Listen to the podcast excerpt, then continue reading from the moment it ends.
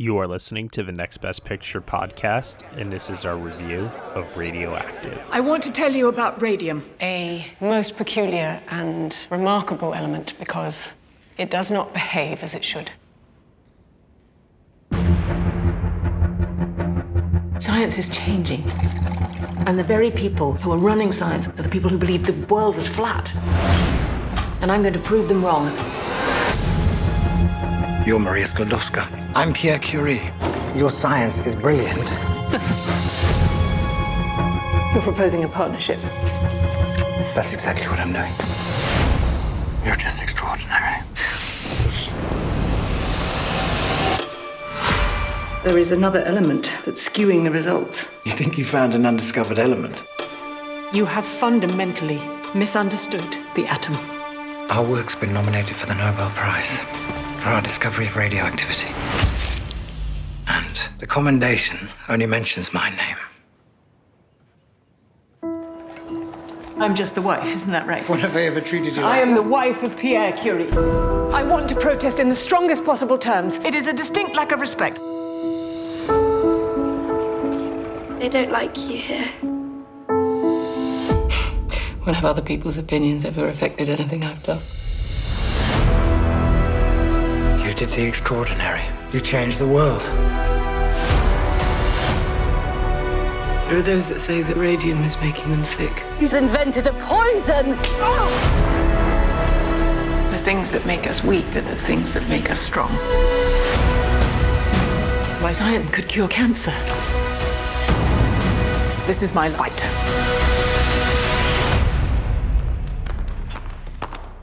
And I will win it.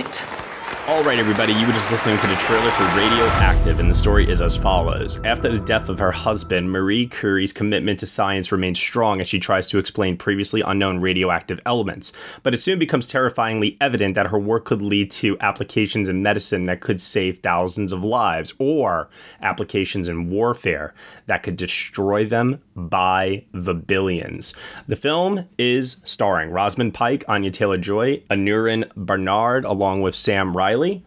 It is directed by Marjane Satrapi and written by Jack Thorne. Joining me for this podcast review, I have Dan Bayer, Well, here we are. Josh Parham. Hello, hello. and Daniel Howat. Hello, everyone. All right, so we're discussing Radioactive here. This movie premiered at the Toronto International Film Festival uh, last year, where Dan Bayer actually saw the film. It is now uh, streaming on Amazon Prime starting this weekend.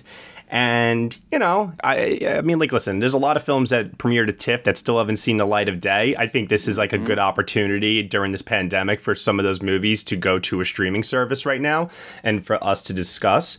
Uh, so I'm happy that this film is uh, getting seen by people, and it's really, really a truly incredible story. It's a pioneering uh, story that actually, like, you know, through this woman's experiments and scientific advancements, uh, it changed the world. And I think the film does a really great job of celebrating the achievements and the work. I, I do have some problems though with this movie. I hate to say it. I'm like I really, really do, and there's no getting around it. I'm going to discuss them, but first I want to hear from everybody else. Uh, why don't we hear from Dan? Uh, Dan, you saw this film pretty early. I don't know if you rewatched it. Um, if there were like any changes that you can remember, maybe if there were any uh, subtle differences in the editing and such. But like, yeah, what did you think of Radioactive? Um, yeah, so I did rewatch this last night because it's been almost a year since I saw it at at TIFF, um, and I I don't. It didn't feel like it was any different than what I remember seeing, and what I remember seeing was not bad, but also not great.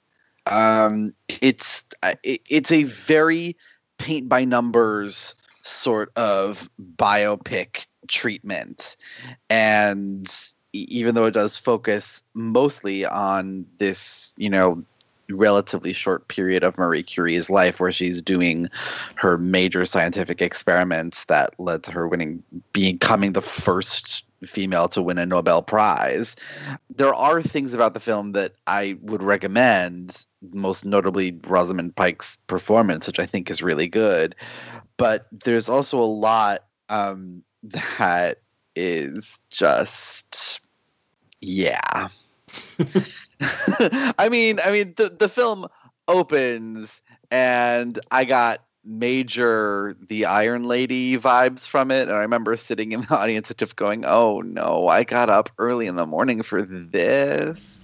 Sometimes that happens. You roll the dice and you don't know what you're going to get sometimes. It's true. It's true. It's true. Yeah. And like like literally like three times within the first minute of the movie they're like, "Oh, yes, Madame Curie, Marie Curie. Yes, it's Marie Curie." And I'm like, "Well, we know what movie we're seeing. You don't have to tell us so many times who the old lady in the science lab is." um to be fair, it got better from there. Um it also, you know, there there are moments in the film that I think where it's even worse than that. Um, but uh, I think we'll we'll we'll get into that. I, I, have to admit, like reading even just her Wikipedia page, and you read um, the following: uh, she was the first woman to win a Nobel Prize, as you said, Dan, the first person and only woman to win the Nobel Prize twice, and the only person to win the Nobel Prize in two different scientific fields. Yeah. and there are five Nobel Prizes amongst her entire family. So, like, her legacy continues on with her daughter, as the movie also illustrates as well. Like, there is a ton of story here uh, to dive into. And not to mention her students as well. Mm-hmm. I mean, her work pioneered a whole entire medical and scientific field uh, that continues on to this day. So, there there's a lot of material here. It's as the film painfully clear. Yeah. Um I think I, I, to your point, I think the biggest issue is the screenplay. Yeah. Um, but why don't we hear from Howat? Howat, what do you think? Yeah, I uh, I feel largely the same as what you, you both have said. Um, the, the, the fascinating things about this movie are Marie Curie herself, right? I mean, her her her life is incredible, and she's an incredible figure in our history. And um, I don't know about you guys, but she's somebody that I don't really know a lot about. Um, and so the seeing her life story, seeing her accomplishments, there's there's a lot that's inherently interesting about that. Um, and so so for a lot of the movie, I was interested just to see how her life played out. Um, and so I appreciated that. I appreciated um, also that the filmmakers didn't want to approach this as a typical biopic. Um, this definitely is not that. Is this is never feels like a typical biopic. The problem is part of what, what makes it not feel like a typical biopic is that it's got this strange tone to it. Um, it never feels triumphant like a typical biopic, which I guess you could say is a good thing. They're doing something different, but also because it never feels triumphant, it also feels just sad and and uh, like every time Marie Curie has an accomplishment in her life, um, the film never celebrates it. Um, it it's always just uh, it's almost like an inconvenience. It's very it's very odd, a very strange tone to this film. Uh, the film is very very cold, cold and distant the whole time. And on one thing I kept thinking, I'm curious if you guys felt this way. The film treats Marie Curie like an alien. Like she never she never felt and and this is it's weirdly not about Pike's performance. It's about the way the film views the character of Marie Curie. She felt so inhuman. She felt not like a real person. Um, it felt like she was some odd creature that was plopped on Earth to make these, um, you know, to to accomplish something incredible. So it was a very strange tone to the movie. Um, also, I, I, don't think you guys mentioned the uh, the use of flash forwards and flashbacks, um, which kind of oh, we're gonna get to that. Don't yeah. worry. Yeah, that ripple effects yeah. of Curie's work. Um, I it's an interesting idea for sure. I totally see you know the value in the idea, but uh, man, those are so forced and really disrupts the narrative. It's a very awkward way to tell the story, and again, it makes anything that she accomplish, uh, anything she accomplished in the story, um, feel uh, horrible because it's paired. I was gonna say, yeah, I, I, I disagree with Dan that it feels very paint by the numbers in terms of biopic. I actually think that this structure does help it to stand out because let me tell you after reviewing recently the imitation game and the theory of everything Oh, for our 2014 retrospective this did not feel like a generic biopic by any means. Um, but i agree with you Howat that the tone that her accomplishments do take is they highlight more on the negative than they actually do the positive and it definitely sends out this very morose tone that, like- It's like, are we supposed to think she's a, a, a great figure of history? Because I feel like she is. I mean, yeah, I totally understand uh, how her work has been used for very negative things, of course, obviously, and and and mass death, but she's still an important figure in history. And so uh, I, I don't know to, to to pair those two things together, her important work and the the mass death that it caused, it was just very odd. Um, I feel like you almost needed a, a character to embody those uh, beliefs and the idea of using the work for um, evil means, destructive means. I, I feel like you needed a character in the story to embody that so that this way they could have maybe some dialogue really engaging in the back and forth of um, that pull of her work another option would be to just kind of um, have the film naturally uh, lead to that point towards the end of as she reaches the end of her life, kind of um, start to see the the potential implications of her work, and so then it almost ends on a tragic note rather than being just kind of tragic and upsetting throughout. It can almost just be like a bittersweet. Right, because she never lives to see the positive Right. uh, impact that her work has. Exactly. So, so because it's tragic throughout, it's just it's just an odd tone of a film. Uh, so the film really just doesn't doesn't work as a whole. Rosamund Pike did a fine job. I, I think. Um, um, I think she she doesn't. I I think she gives a fine performance, and I think there is merit here for someone like me who's just curious about you know a woman whose work helped shape the 20th century. Um, but yeah, the tone of the film was just it made it not bad. It just made it like a, a strange experience, a a puzzling Yeah. a viewing experience for sure. it's it's like they went out of their way to make it not a piece of hagiography, which Yeah. so many biopics are accused of being. now I And will say it's based on a graphic novel, yes. so I don't know. I don't know what where, I don't know what you know the tone of the graphic novel was. So so it's probably more to blame on the novel than than this, but still, I I don't know. All right, Josh Parham.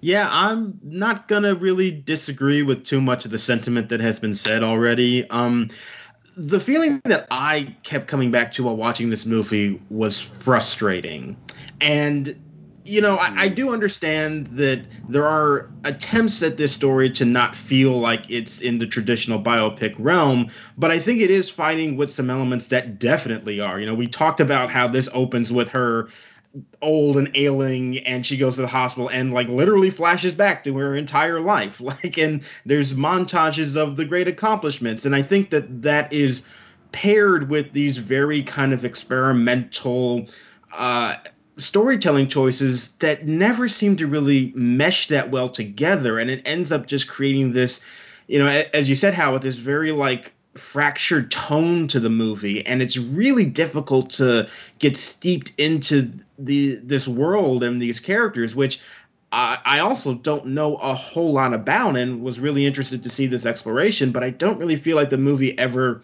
commits to it in a meaningful way for me to really get invested in it. And i come away with appreciating some of the artistic elements that are brought to the film and appreciating some of the performances but it never really adds up to me as something truly engaging on the storytelling level, on a thematic level, and it was just a rather kind of empty exercise to me in the end, unfortunately.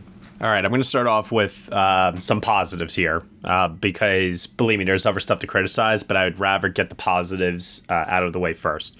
Uh, can we all agree that Rosamund Pike holds the film together, and without her, it would be a complete mess? Yeah, for sure. I don't know that it would be a complete mess, but she's definitely the glue holding everything together. For the most part, I would say. There are some times where I feel like she her performance isn't like that sincere to me, but for the vast majority, I would say that she is giving the best performance by a great margin, yes. All right, there may be some that disagree with me on this. Um, on our previous review of the Theory of Everything, I went to bat for that film's cinematography. Uh, I actually think here, Anthony Dod Mantle and some of the work that is done with this movie better fits the themes of this movie and uh, really actually does a lot to elevate my own enjoyment of the movie on an aesthetic level. Uh, what did you guys think? Completely agree. It mm-hmm. that's the technical elements are some of my favorite uh, parts of this movie, namely the cinematography and the score. Yeah, well, it, it, yeah. it, adds to the the separating from what a tri- uh, typical biopic looks like. Again, the cinematography isn't grand or lush. It's it's uh, dark and uh, almost mm. eerie sometimes. Yeah, I think it's great. Yeah, I was mostly struck by the use of color in this movie. Mm-hmm. There's a lot of green. Yeah, but there's also a more surrealist tone that's running yes. throughout this film that justifies that as opposed to something like the theory of everything that seemed like it just put on a blue filter because it felt yeah. like it arbitrarily. Right.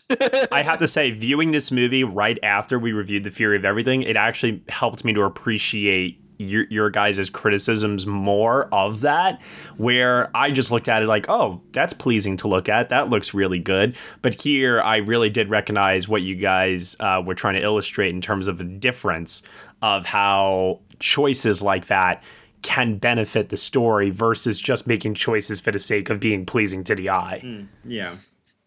And I will say that Josh, that's one of the things that I find most frustrating about this movie is that there are these moments of real art artistic like trying to be a little more surrealistic and it feels like there's a better version of this movie trying to break out of the one that we got. Yeah.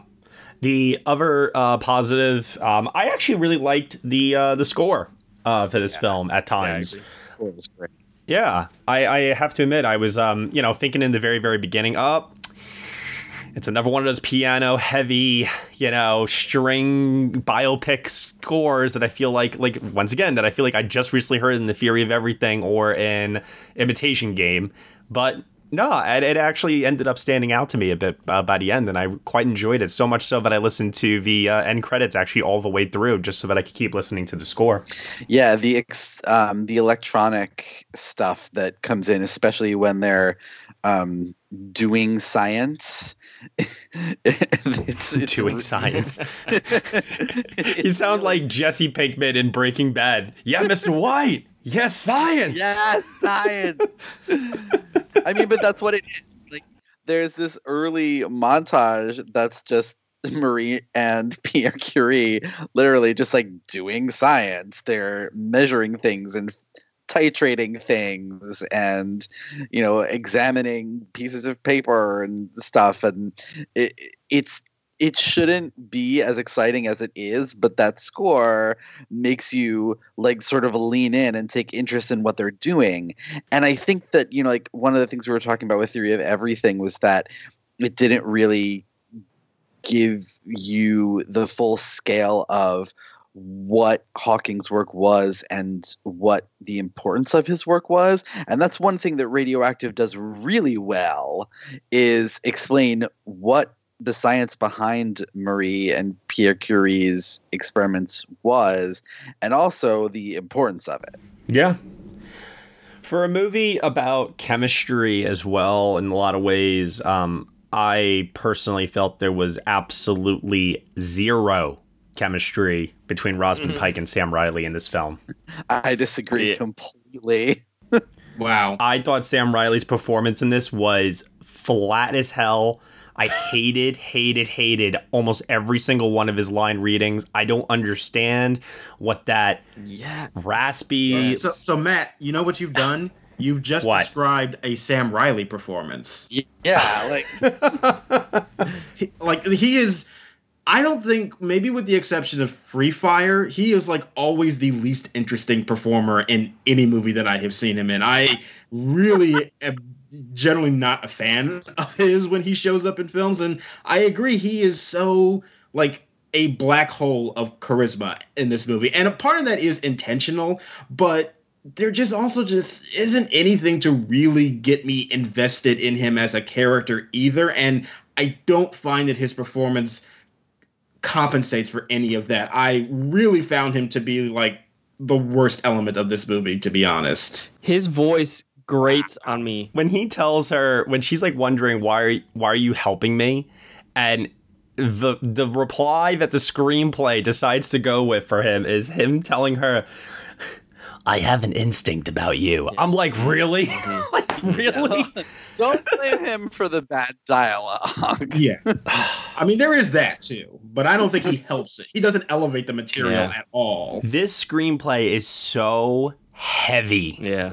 so heavy and so on the nose that I was begging for mercy by the end with some of the dialogue in this. There is uh, one line I don't remember who says it to who, but I just wrote it down because some one character calls another um, impossibly dramatic, and I was like, well, that just describes the screenplay in a nutshell. It was so so over the top at times um especially like that one scene where um when they discovered that the radium is like killing people and there's like this woman on the street who's upset about her husband uh, dying from it and she she slaps uh, marie and she's like i know what you are i was like whoa Yeah. it's like this is really really bad Yeah, there's some moments that are so bad. I almost thought that they were like dream sequences because the way that they were written and constructed just seems so odd. Like they were so on the nose and so just wooden that it felt like this cannot be real. this can't be Yeah, what's this, this, actually that's, happening. that's how I described the entire film. This film feels otherworldly in, in a very negative way. Nothing yeah, not in a good way. yeah, nothing feels real. It all just feels like, what are you trying to say by portraying her life as otherworldly? That's why I said in my, uh, you know, initial comments, it feels like she's an alien. Like it feels like this is not human. I don't understand what we're mm-hmm. watching. Well, and there's a little bit of that the whole like like she was out of place as like and I think the film like kind of like bends over backwards to make that point a little and that like she was a woman scientist at a time when that was not a thing. And like you know she was the first female to be a professor at the sorbonne. And she you know had a hard time finding a place to practice her craft. And you know she was the first woman to win a nobel. And uh, aside from that she was polish she was a foreigner she was an immigrant Oh, the film makes that very apparent. Well, yeah. Because they have like the crowds constantly yelling at her about that. I'm like, once again, another heavy handed thing that I don't think the story necessarily needed because yeah the, the screenplay tries to do way too much in regards to. Uh, it adds in the fact that she was an immigrant, but the screenplay doesn't go deeper with that. It just has to throw it in there. The screenplay also throws in the fact that, um, as we talked about before, that her work was used for terrible means. The film also throws in the fact that she is a woman in a man's world. The film also throws it, and it's like just throwing in so much that at a certain point, it can't hold it all together. It just can't.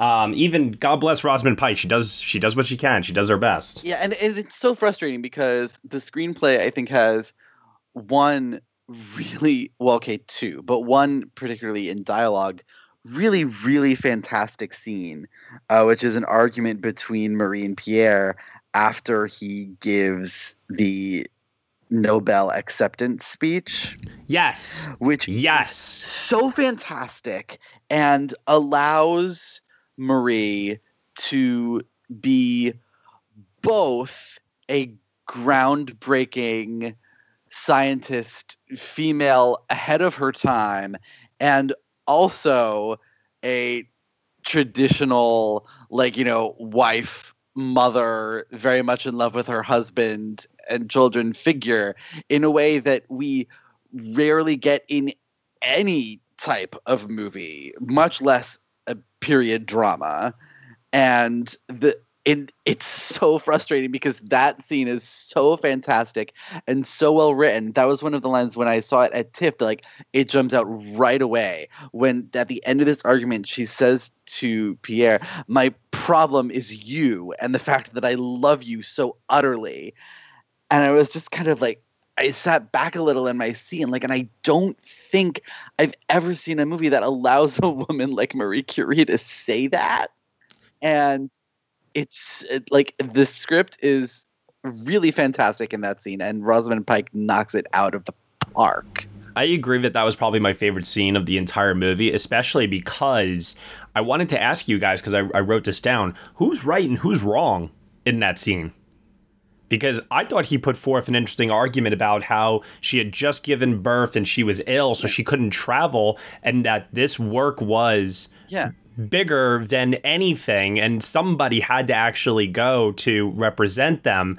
And he does mention that, you know, it wasn't him, it wasn't just him, she also was a part of this, and so on and so forth. But she's arguing that she he shouldn't have gone in the first place, you know. And I mean, I'm, I'm just really curious. Who do you guys who did you guys side with in that argument there? Because I thought it was very very interesting. Well, and also he he is the one who told the Nobel Committee like, no, if you're going to give me mm-hmm. this prize, you need to give it to Marie as well. exactly. So, and I I think they're both right, and mm-hmm. they're both wrong. yeah, it's one of those arguments that doesn't have a, I to me, a clear answer. And one of the places, as you said, uh, Dan, where you can actually give some points for the screenplay is bringing up that very complex notion that, you know, she has all these things that she's proud of and that she wants to stand as her accomplishments and wants people to take her seriously. But at the same time she also has a genuine love for a husband. And this isn't a situation where it's like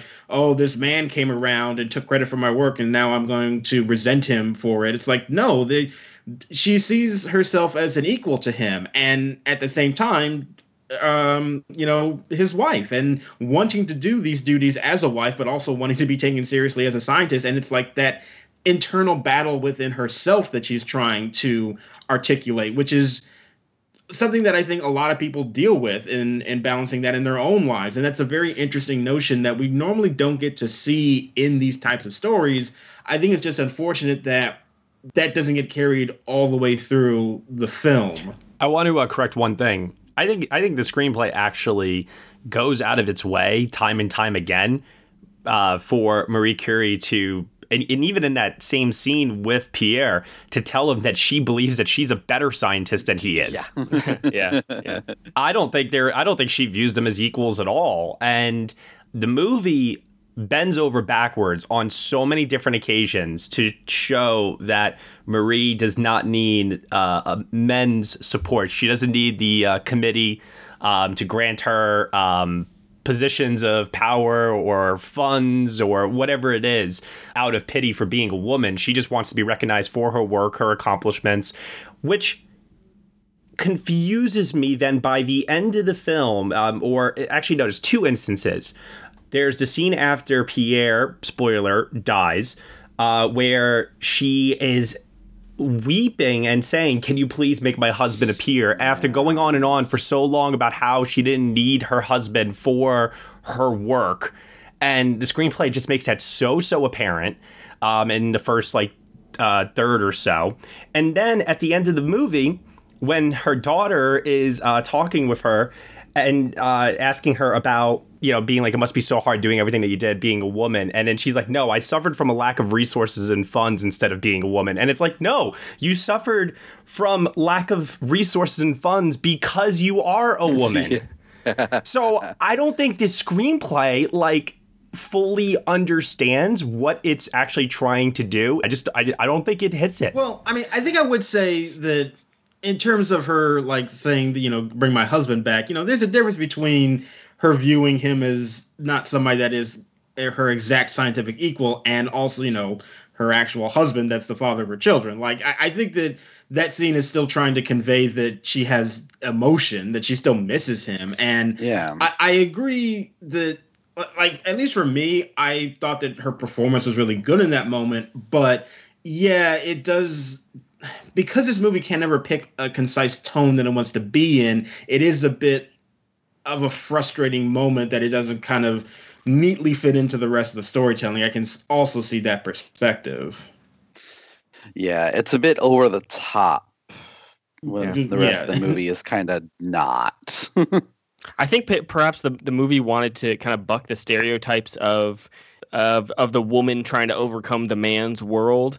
Um, you know, because films can films can kind of lean too heavily on that. I think sometimes, but I think in reality that that that really impacted Marie Curie's life. So I think trying to Yeah. portray her life, uh, where where yes, she was impacted by the fact that she was a woman, and then also trying to show, throw that off and pretend that it, it didn't impact her life. I think those are opposing ideas. So I, I don't think it really landed on what it was trying to say. No, Um, I I don't think it ever. I, I think what it tried to do was like, yes, she was. You know, she had to go through the, a lot of this because she was a woman, but she herself was also difficult and prickly. Yeah, yeah. and you know and i think that is the whole like it's trying very hard to not be a piece of hagiography um like like the um 1930s 40s whatever version with uh, i think it was greer garson as marie curie was kind of like oh this sainted woman of science you know?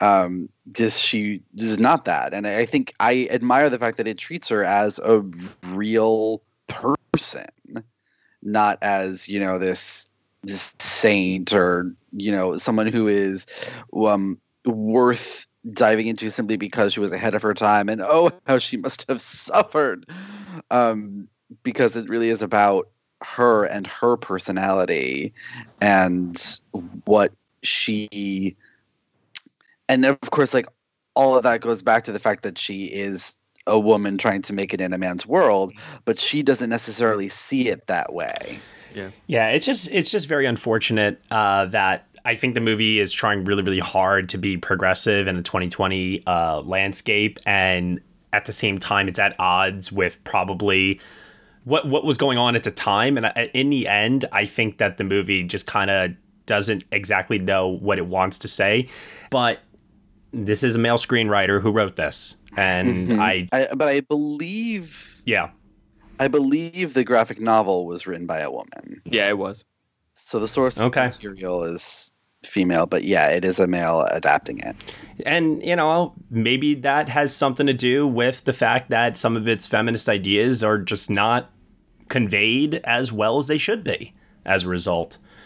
Um, and in the end, though, I think that it is an interesting film. I think it's uh, well put together in some aspects um, outside of its screenplay. I think that, like we mentioned before, production design, costumes, fine. Cinematography, better than average.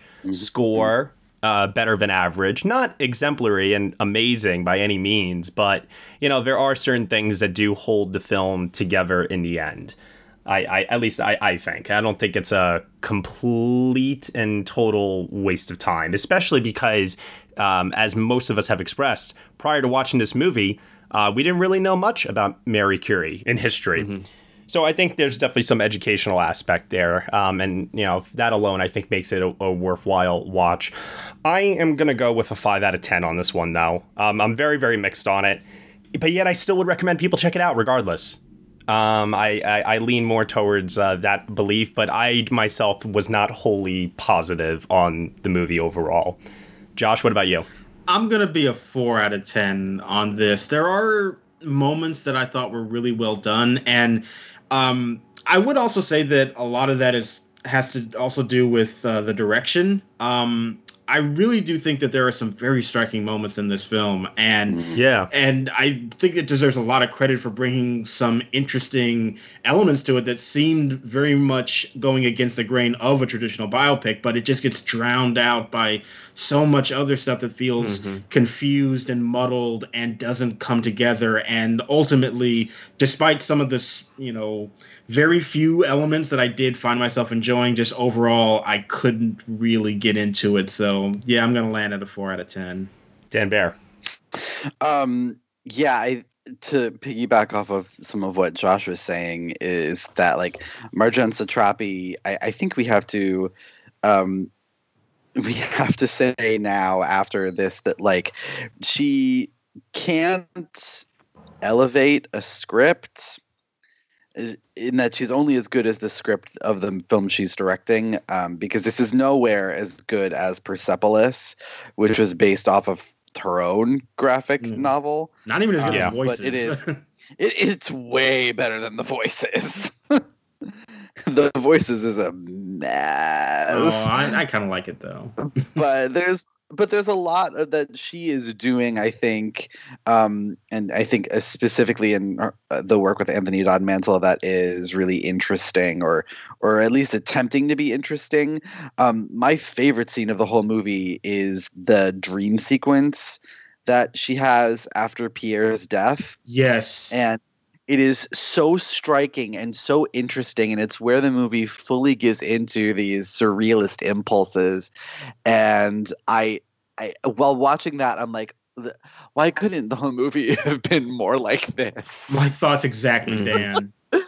because like i felt like that was what the movie wanted to be Mm-hmm. Yeah, I, I'm totally with you on that. And, you know, there is um, another uh, biopic film that I saw earlier this year that hasn't come out yet um, that I saw at Sundance called Tesla that very, very much leans into the surreal and really commits to it. And I want you guys to remember that um, when you guys see Tesla um, and compare it to this because I, I definitely agree that those moments in this movie from a direction standpoint were by far the most interesting. And I I mm-hmm. actually do agree that some of the scene transitions the visuals like just from an even just a pure imaginative storyboarding element like conceptually I thought this movie had so many interesting ideas Yeah. and I was really, really, really into how unconventional, beautiful, and inspiring uh, some of the choices were in it. Um, once again, it's all just brought down by the foundation, the skeleton, the blueprint, which is the screenplay. Yeah, and those um th- those flash forwards to the eventual applications of her work, I think it's a really interesting idea, but those are also the scenes where the movie gives into every single one of its worst impulses Yeah. and it, it comes off in a lot of ways it's like those scenes come off as tacky and uh, particularly the um the nuclear test in Arizona um Mhm. it, it was and and the oh god the one at Chernobyl uh, Mm. Yeah. Which definitely feels so odd after watching the Chernobyl Yes. miniseries, where you're just like, oh no, it can't compare. yeah like even if you haven't watched Chernobyl like me it's like oh lord this is this is not the way to do this but I, I got to admit, I, I, I don't. I'm sorry. Correct me if I'm wrong, but um, because you did mention uh a, the dream sequence. Are you guys talking about the secret, the sequence where she walks through the hospital? no not at the end of the movie Oh, okay, gotcha. Because that's what I was thinking of. I really, really like that segment a lot. I, uh, I I go back and forth on it because I felt like the when Pierre sort of like comes to take her away, I felt like that was so cliched with the oh, it was heavy. It was definitely heavy-handed.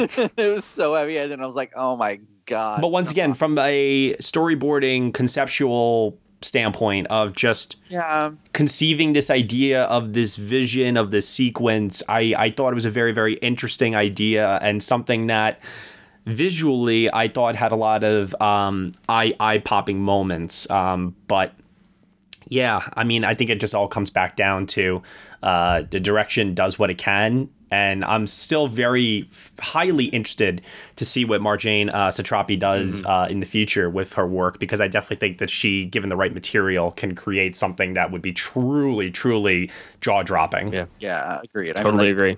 Persepolis is great.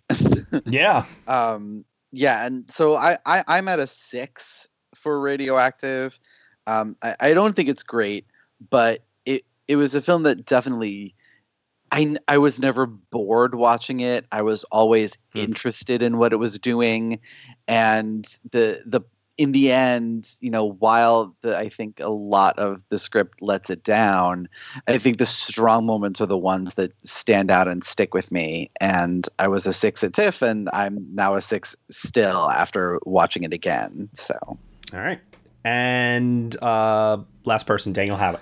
I am in between Josh and Dan. Uh, I, I'm five. Um, I, I actually was bored when I was watching it.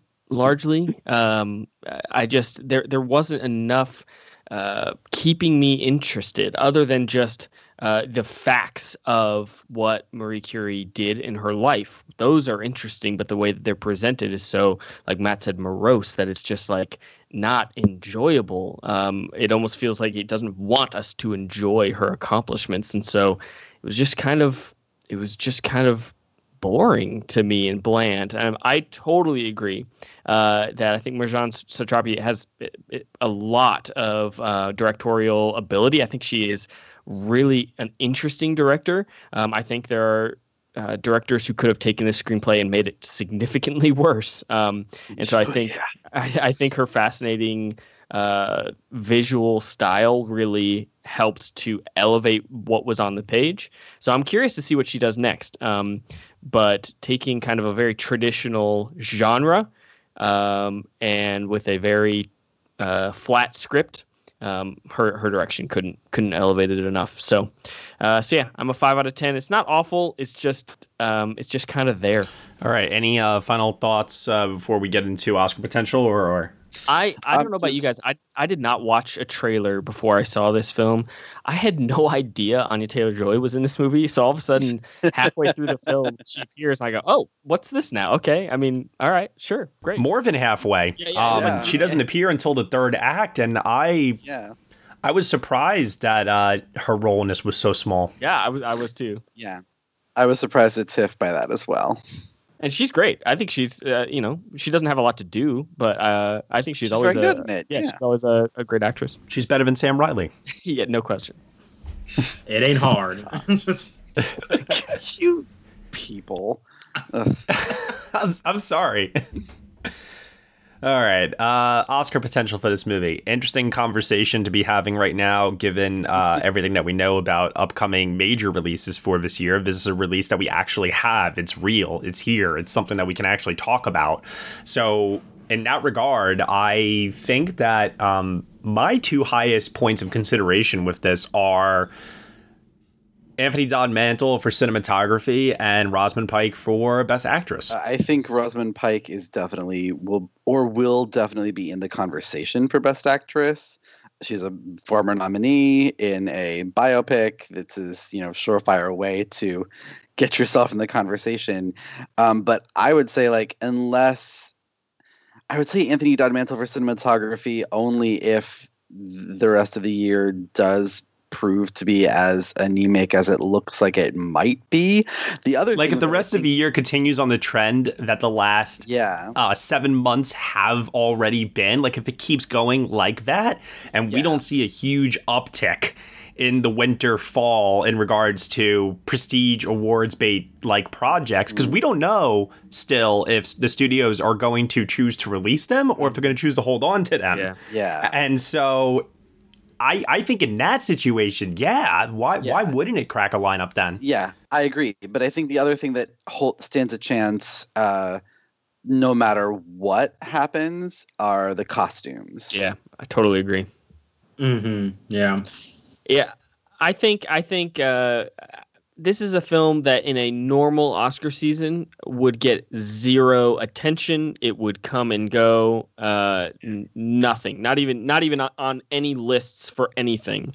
Um, Agreed. So really, the question is just how in this weird Oscar season, how how will it play? And so I think Rosamund Pike only if it's an anemic Oscar season will she have a chance. I, I think in a normal Oscar season she wouldn't even wouldn't even be on long lists. I mean, um, I just think because I, I don't think people are watching this movie um, yeah. or or would in a normal scenario. So um, yeah, I think costumes are probably its best, most realistic bet. Um, so yeah, that's I think cinematography is good too. I think that could be on some long lists, but overall, I still I still feel like we'll have a valid and competitive Oscar season. So I'm not ready yet to yeah. say that uh, that this can compete.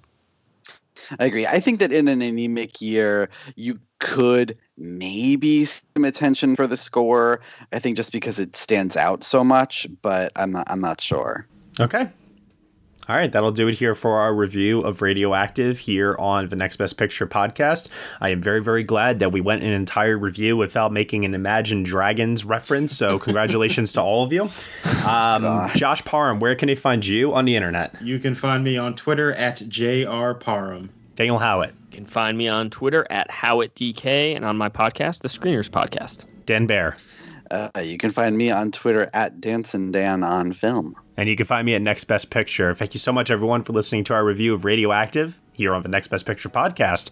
You can subscribe to it on Apple Podcasts, SoundCloud, Google Play, Stitcher, TuneIn, Player FM, Acast, Castbox, also on Spotify. Be sure to leave us a review on Apple Podcasts. Let us know what you think of the show. We really appreciate the feedback there and the support. Nothing less than five stars is acceptable in our eyes. And also, too, if you head on over to Patreon for $1 minimum a month, you will get some exclusive podcast content from us, including those before mentioned reviews of The Imitation Game and The Theory of Everything that we're doing for our 2014 retrospective.